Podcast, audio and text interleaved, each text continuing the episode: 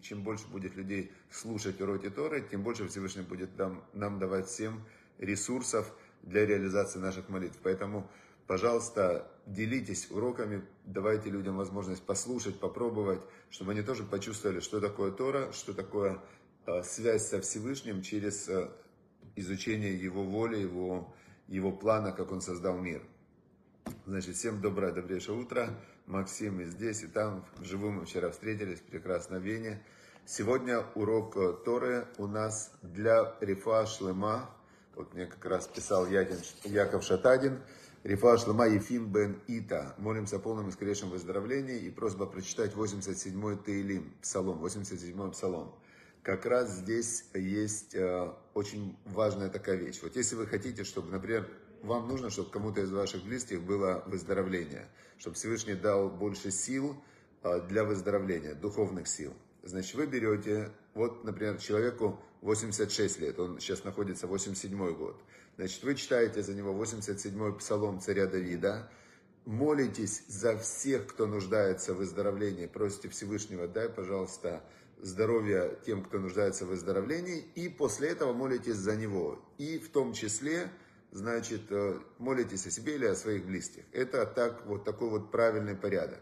Вначале вы читаете Псалом Давида, это самый э, возможность соединиться со Всевышним. И читаете Псалом Давида, соответствующему тому году жизни, который вы живете. Там, например, вам 40 лет уже, и вы живете 41 год. Читайте 41 Псалом. И читаете, не просто читаете, а вникаете в каждое слово – то есть вникаете, каждое слово вы с ним, с этим словом, через это слово вы соединяетесь со Всевышним. Нас не научили в школе молиться, учили там разные таблицы умножения, всякие такие другие вещи. А вот именно словам, как, как с Богом разговаривать, не учили. А царь Давид, он наоборот, он всю жизнь молился. Так вот, мы читаем его словами, и через его слова мы соединяемся со Всевышним.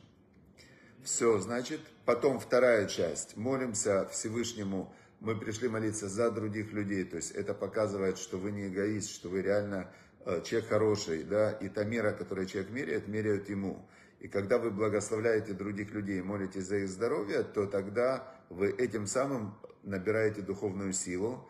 И только после этого третья часть, вы молитесь, дай выздоровление, в данный момент Ефим бен Ита, чтобы было у него полное скорейшее выздоровление – а вы молитесь за того, кто для вас важен. Вот такой вот порядок молитвы за здоровье.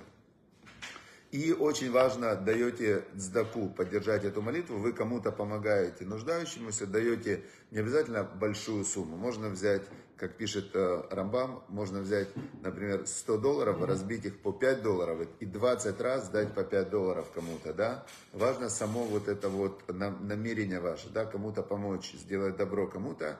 И каждый раз, когда вы делаете это добро, вы, вы соединяетесь со Всевышним. Все, теперь, значит, э, мы сейчас урок делаем. Ну и, конечно, самая большая сила это Тора. Поэтому сделать урок Торы или помочь уроку Торы, или помочь тому, кто изучает Тору, это дает самую большую духовную силу среди всех возможностей в этом мире. Итак, глава у нас книга Бамидбар, четвертая книга. А глава наша называется Насо. Насо, значит. В этой главе принципе, ничего такого интересного нет, скажу вам честно. Для, ну, лично для меня. Почему? Идет пересчет колена Леви. Ну вот мы узнали сейчас, что вот сегодняшний отрывок, мы узнали, что в колене Леви было три, три рода. Это колено левиты, это те, которые работали в храме. И они работали в храме, они несли передвижной храм. Сегодня у нас второй день недели. И во втором дне недели рассказывается конкретно о сколько было а, сыновей Гершона, их было три, три как бы рода было, да, в колене Леви. Гершон, Мрари и Киат. И вот мы сегодняшний а, день мы узнаем, что в каждом колене было, значит, смотрим, сколько было, например, Лебедова там, Альпаем, Вашешмаот, Вашлашим. Значит, мы узнаем, что в колене Гершона было 2000, Шешмаот, 2630 мужчин в возрасте от 30 до 50 лет, которые, э, которые служили в храме, выполняя определенную, определенный род работ. У каждого был определенный род работ, у каждого рода. А вот Мишпахат, значит, э, Бнеймрари, вторая, Вторая семья левитов назывались они сыновья Мрари. Значит, сколько их было? От 30 лет до 50 лет. Самый производительный возраст мы видим у мужчин от 30 до 50 для работы. С 50 они становились преподавателями до тех, кто был до 30. То есть с 30 до 50 работа, с 50 ты начинаешь учить тех, которые до 30, чтобы к 30 они уже были умные. Вот так вот было распределено в храме. Это очень важное такое замечание. И мрари, сколько их было? Значит, э, נשיא ישראל, הלווים למשפחתם לבית אבותם, מבין שלושים שנה תמון, שלושים שנה,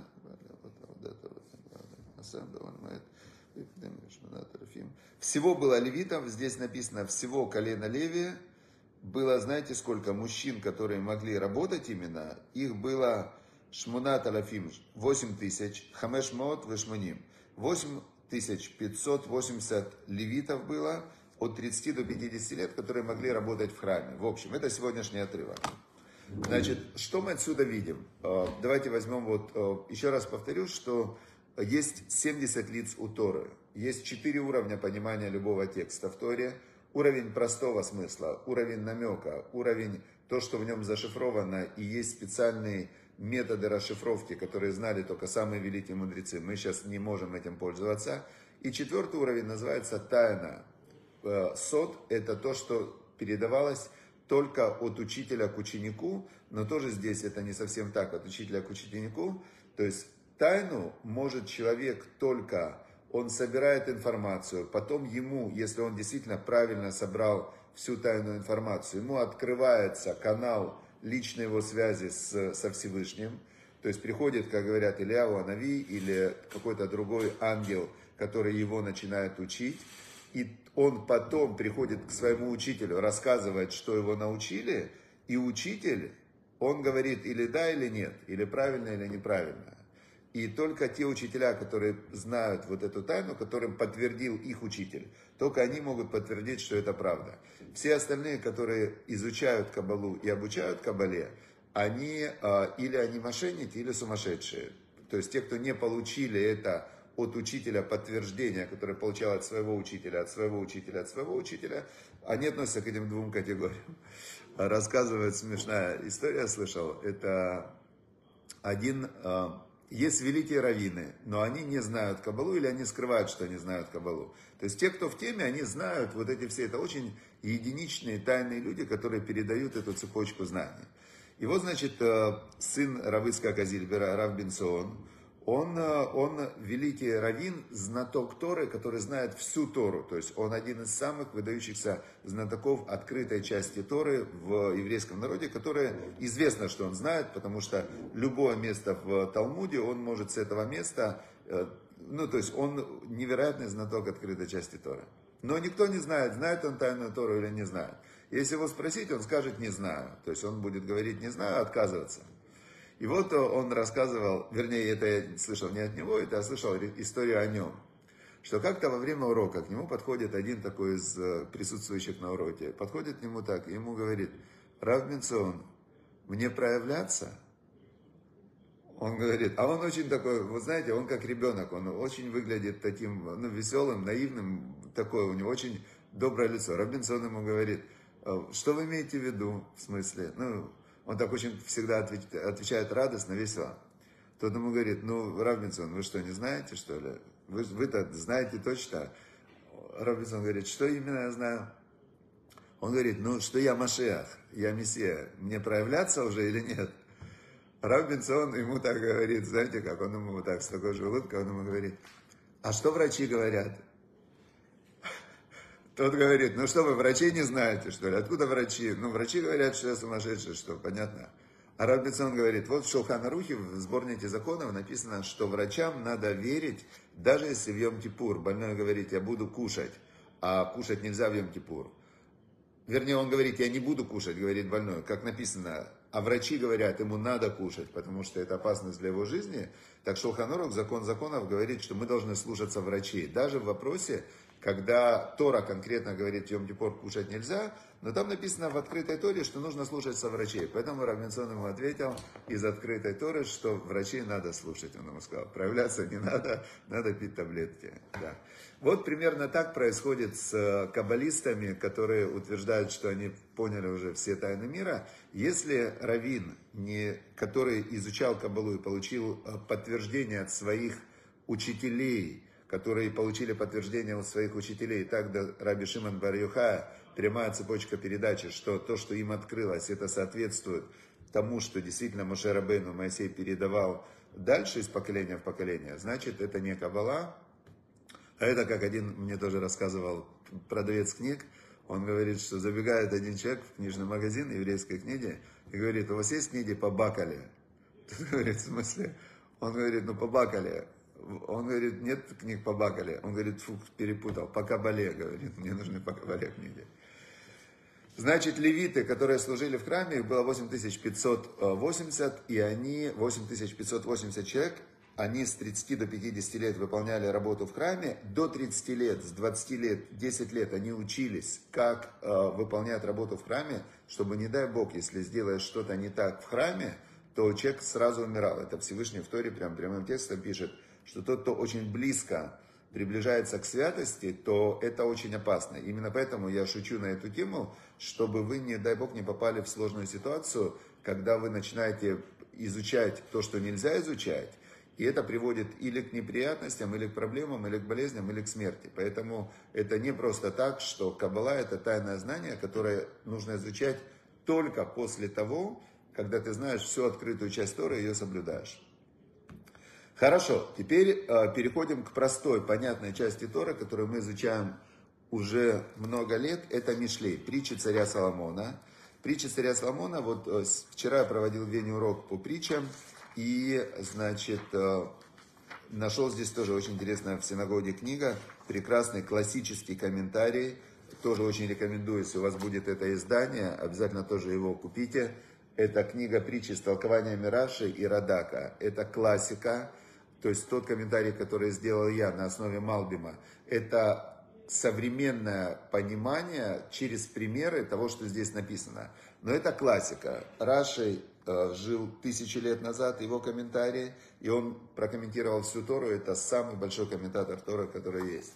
И вот 21 глава сегодня, 22 глава, сегодня 22 мая, я советую каждый день изучать по одной главе Мишлей, и в 22 главе я хочу вам прочитать несколько отрывков, которые, которые они вот прямо, вот бери и делай. Они очень практичные, прям невероятно практичные. Один из моих отрывков находится в 22 главе, из моих любимых. В каждой главе есть у меня несколько отрывков, которые я прям э, выучил когда-то наизусть, повторял и сделал основой своего мировоззрения. Вот, например, 22 э, глава, первый отрывок. Нивхар Шем Миошер Рав. Здесь написано, что лучше имя, чем большое богатство. Э, Микесов у Мизаав Хентов. Лучше, чем серебро и золото, Хентов это приятность и доброта. То есть э, хорошее отношение с людьми, приятность и доброта. Теперь, почему это один из моих любимых отрывков? Давайте разберемся. Значит, вот есть человек, который поставил на первое место в своих приоритетах Ошер Рав, богатство, серебро и золото. Как это влияет на его жизнь? Значит, он работает, он э, пашет, он борется за денежные знати, такой прям борец за день знати, и в этой борьбе у него возникает конкуренция, у него возникает, э, возникают у него сложности, потому что в, в эту борьбу сразу же вступают преступные элементы, которые хотят забрать у того, кто заработал деньги. В эту же борьбу вступают люди, которые считают, что он несправедливо где-то у них отжал. Всякие от социалистов до анархистов, коммунистов и конкурентов обязательно.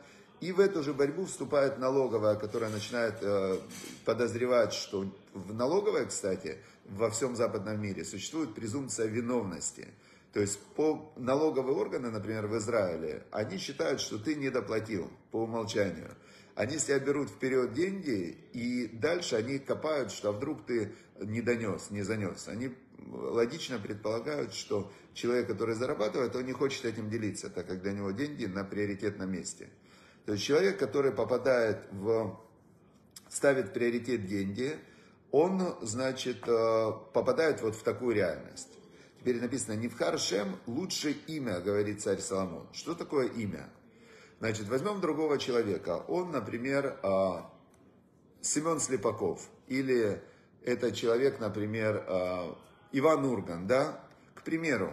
Или даже Андрей Макаревич. Вот недавно я был на, на презентации книги Андрея Макаревича.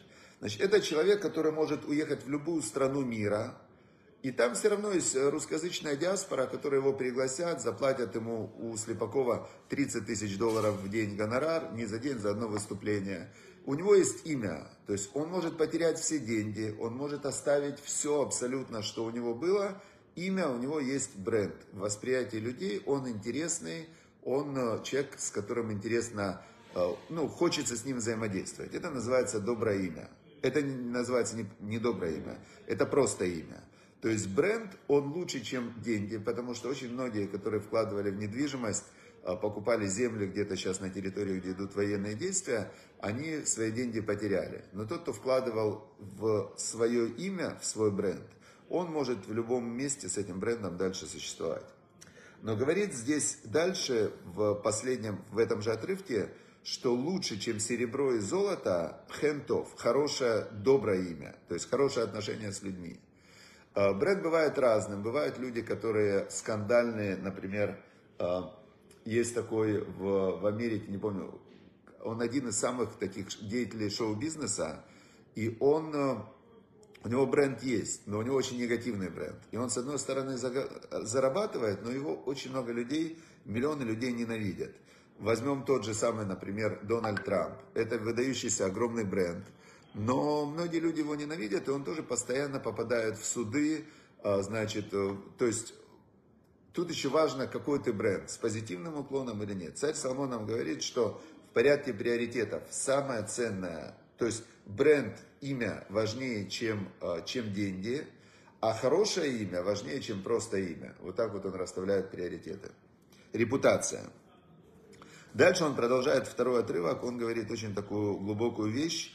Ашир вараш невгашу, значит, богатый и бедный встретились, а секуля машем, делает всех Бог.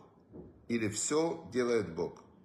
Значит, э, когда-то я слышал очень интересный комментарий на этот отрывок от э, Рава Блайха. Рав Блайх, э, такой есть раввин в Киеве он был, сейчас он тоже в Киеве, он говорил такую интересную вещь, что вообще, в принципе, Всевышний, Всевышний дает каждому в этом мире, э, дает некую полосу препятствий, как некий тренинг такой, в котором ты, преодолевая какие-то сложности, э, ты в этот момент выбираешь, постоянно находишься на выборе или ты делаешь что-то во имя небес, или ты делаешь не во имя небес, или ты делаешь добро, или ты делаешь зло, или ты выполняешь заповеди, или ты не выполняешь заповеди.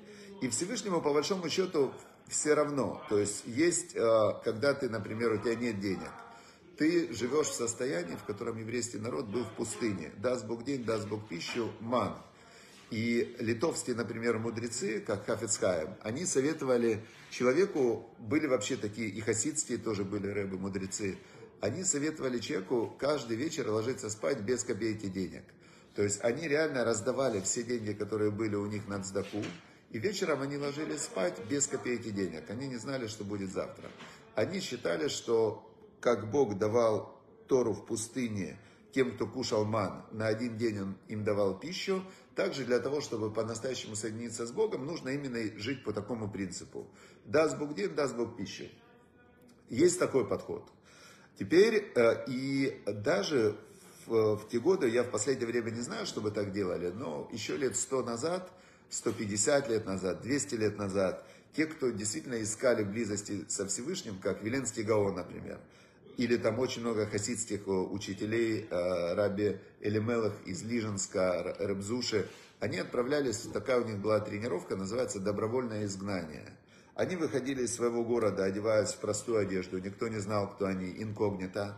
И они шли, не знаю, правда, какое время они это делали, но они шли, то есть было правило, не ночевать в одном городе больше, чем одна ночь. Они могли в одном местечке ночевать одну ночь и не э, пользоваться своим именем. Они были великие мудрецы, и если бы узнали, что они такие мудрецы, им бы там все бы только боролись бы за то, чтобы их принять у себя в гостях.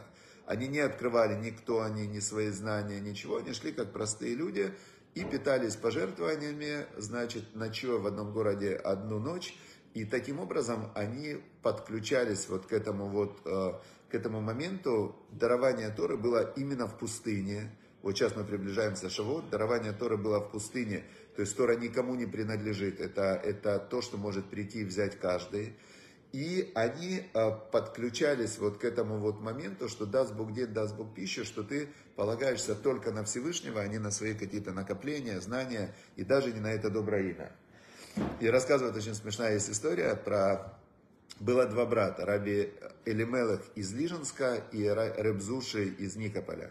И они были два родных брата, два выдающихся мудреца Торы. Раб, Раби Элимелех был очень богатый, то есть он был прямо у него вот все, что он куда ни смотрел, превращалось в золото. А Ребзуши был очень бедный, невероятно он был бедный, два родных брата. И они жили в разных условиях. Богатый и бедный встретятся, делает обоих Бог. И вот они вместе отправились они в это добровольное изгнание. И как-то они остановились в каком-то постоялом дворе. Один лег на лавку, второй лег под лавку. И они там спали тихонечко. Значит, э, в это время сидела какая-то компания, выпивала, значит, крепко они выпили, и говорят, вон два еврея каких-то лежат там на лавках, давай, значит, э, а, вон кто-то на лавке лежит, еврей какой-то, давай побьем его, давай, значит. Они подошли, побили его, того, кто лежал на лавке, это был один из раби Элимелах.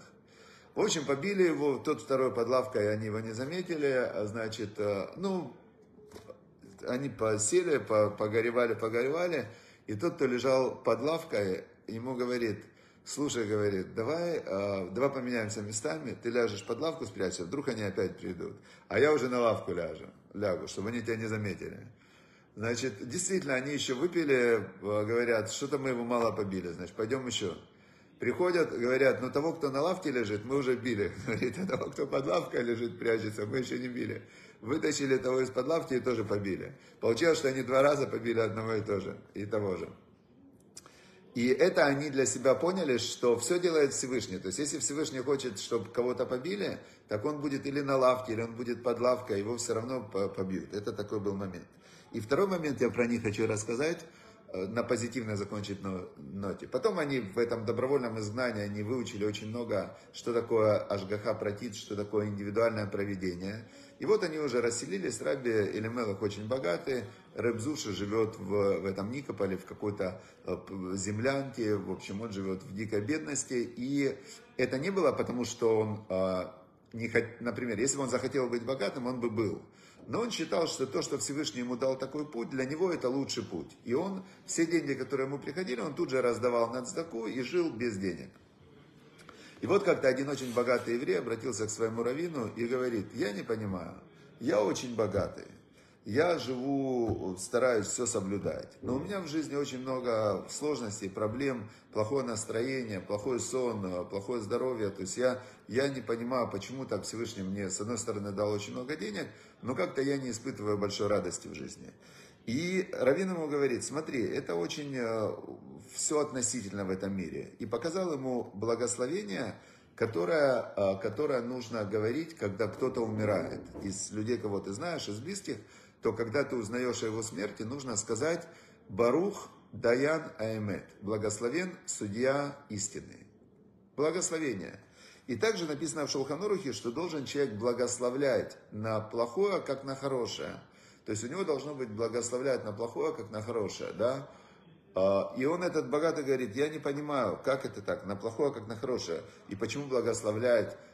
Он ему говорит, Равин, слушай, я не могу тебе объяснить, иди к Ребзуше, он великий мудрец, великий праведник, он тебе, может быть, объяснит. Этот Равин, значит, э, едет в этот Никополь, в эту деревню, не Равин, а этот богатый, едет в Никополь, приезжает в этот Никополь, а, находит Ребзуша, землянка, бедность дикая, вообще, ну то есть вообще страхи. Он, значит, видит этот Ребзуши сияющий, сидит, значит, читает псалмы, просто сияет. Этот раввин ему говорит, э, не раввин, а этот богатый ему говорит, извините, что я вас отвлекаю, но меня вот раввин к вам послал, чтобы вы мне объяснили такую вещь. Как нужно благословлять на хорошее, как на плохое, на плохое, как на хорошее. Как благословлять Всевышнего на хорошее, как на плохое, на плохое, как на хорошее.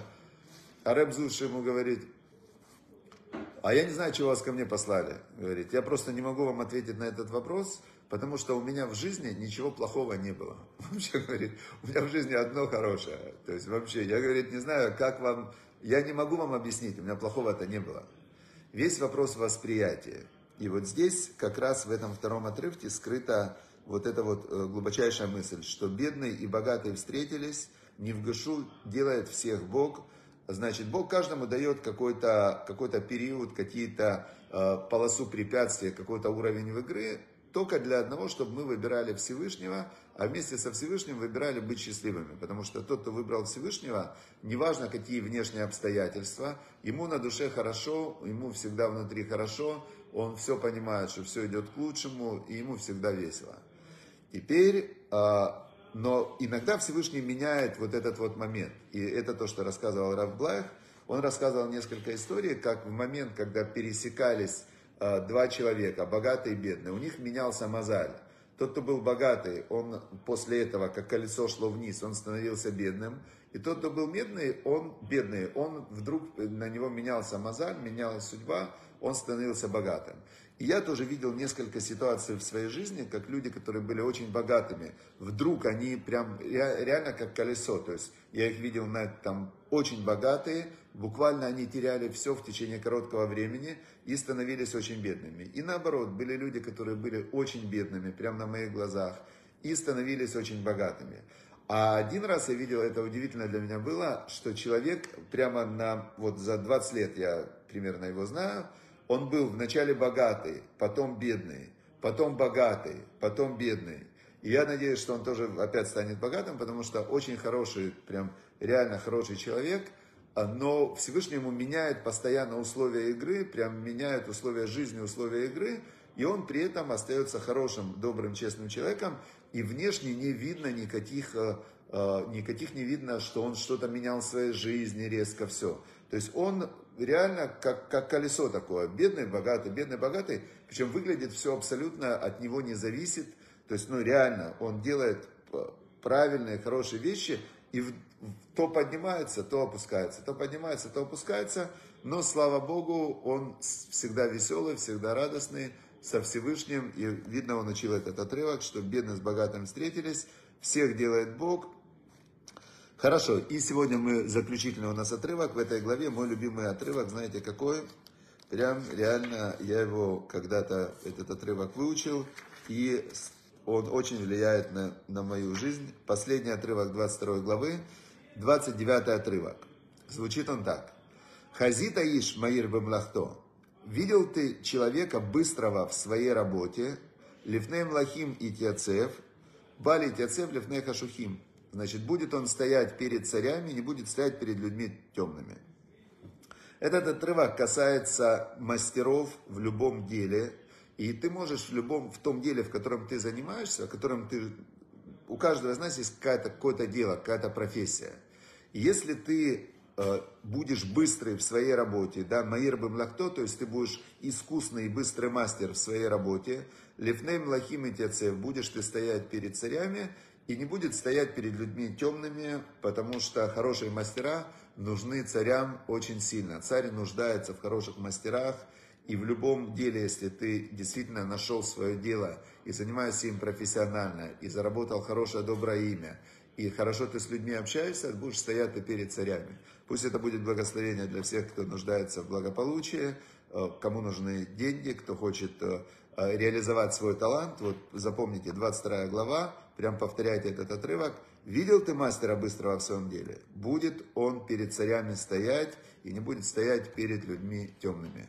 Все, удачи вам и успехов, чтобы Всевышний услышал ваши молитвы в заслугу того, что мы учим Тору, и чтобы вы могли много помогать другим людям миру, а Всевышний дал вам для этого много ресурсов, много денег, здоровья, возможностей, энергии чтобы он вам дал. Все, всем удачи, успехов, до завтра, чтобы было рефа шлема, шлема, полное выздоровление, Ефим бен Ита.